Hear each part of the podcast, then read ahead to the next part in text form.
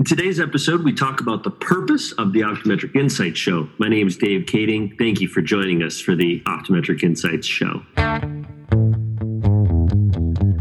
everyone, my name is uh, Dave Kading, and I'm here with Mile Brujic, and we are starting a new uh, show called the OI Show, which is uh, going to be short little sound bites, uh, kind of about um, clinical information that we have. And Mile and I just kind of wanted to talk about uh, where this idea came from and why now is the time to launch it. So, Mile, tell us a little bit about uh, the clinical insight series that we did, and uh, you know the, how many we did, and the popularity that we did, and so forth with that series, and why now? Why this here? Yeah, over several years, Dave, we did dozens upon dozens of series. And what we always wanted to do was create a platform where we could communicate complex clinical topics in a real easy, rapid way so that anybody looking at those clinical insights could take those back and could bring them into their practices. We, we've always been ones that have aspired to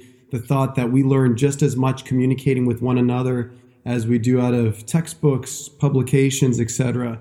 So what we wanted to do is we wanted to create this forum where we can kind of almost share these ideas um, very quickly, very efficiently, but also in a manner too that allows um, you guys, the viewers, to to share with us not only what you guys are thinking, but also so that we can share with you what we're seeing in our clinical practices and, and all of us grow together.